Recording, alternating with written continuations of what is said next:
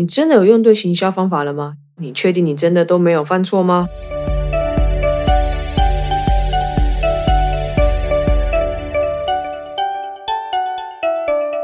嘿，欢迎收听非我不可，非我不可。不管你是已经认识我，还是第一次听到这新鲜的声音，都先给我去订阅，再回来收听。废话不多说，直接进入主题。今天要来分享最贵的三个行销错误，一起来看看你都避开了没有。第一个错误就是没有人知道你是谁。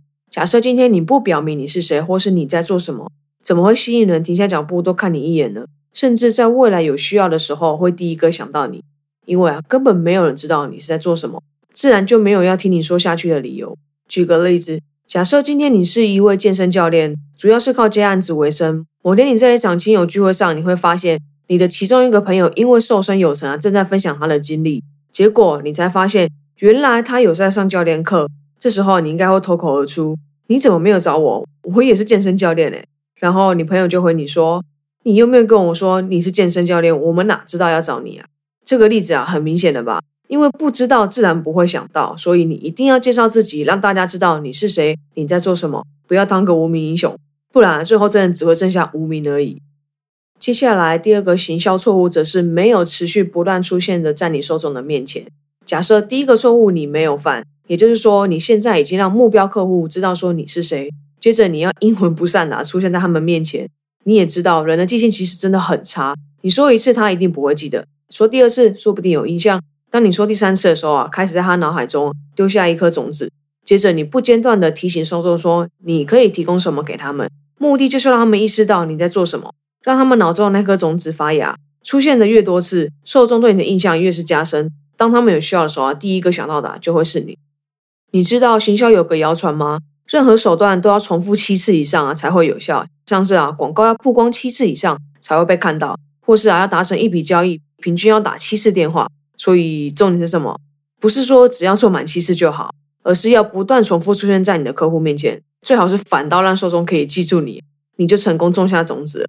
每出现一次啊，就加深对你的印象，对你就越熟悉啊，越是加深对你的信任。成交自然就在不远处喽，所以这部分怎么执行？会建议同时使用自然流量和付费流量，因为碍于平台的演算法的关系，想要单纯使用自然流量让更多人看见你实在是太慢了，所以会建议搭配付费流量，也就是打广告会更有效。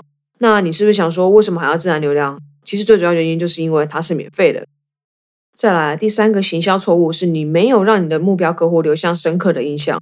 如果你可以把握每次见面的机会。都可以让你的受众对你留下深刻的印象，最好是可以印象深刻到没有看到你的时候还都还会想到你，然后不知不觉的让他们主动和朋友谈论啊，顺便帮你免费宣传一波，然后在他们有需求的时候啊，肯定第一个会想到你，这应该不难理解吧？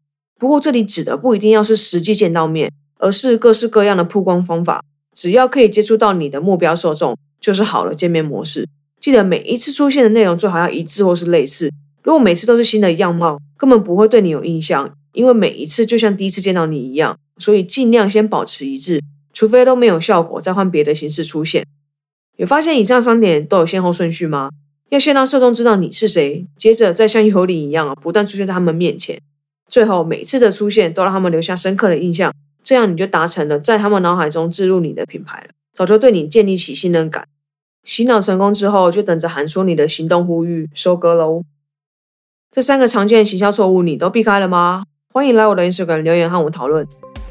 好啦，今天就先聊到这里了。感谢你愿意点开自己来收听。如果想要接收第一手快开的消息，可以在下方说明找到网址。只需要输入你的姓名和 email 就不会错过我的每一集喽。喜欢自己的话，也欢迎你评分和分享，让更多人知道。记得专注在你渴望的，而不是你恐惧的。我是 Bro，下次见啦，拜。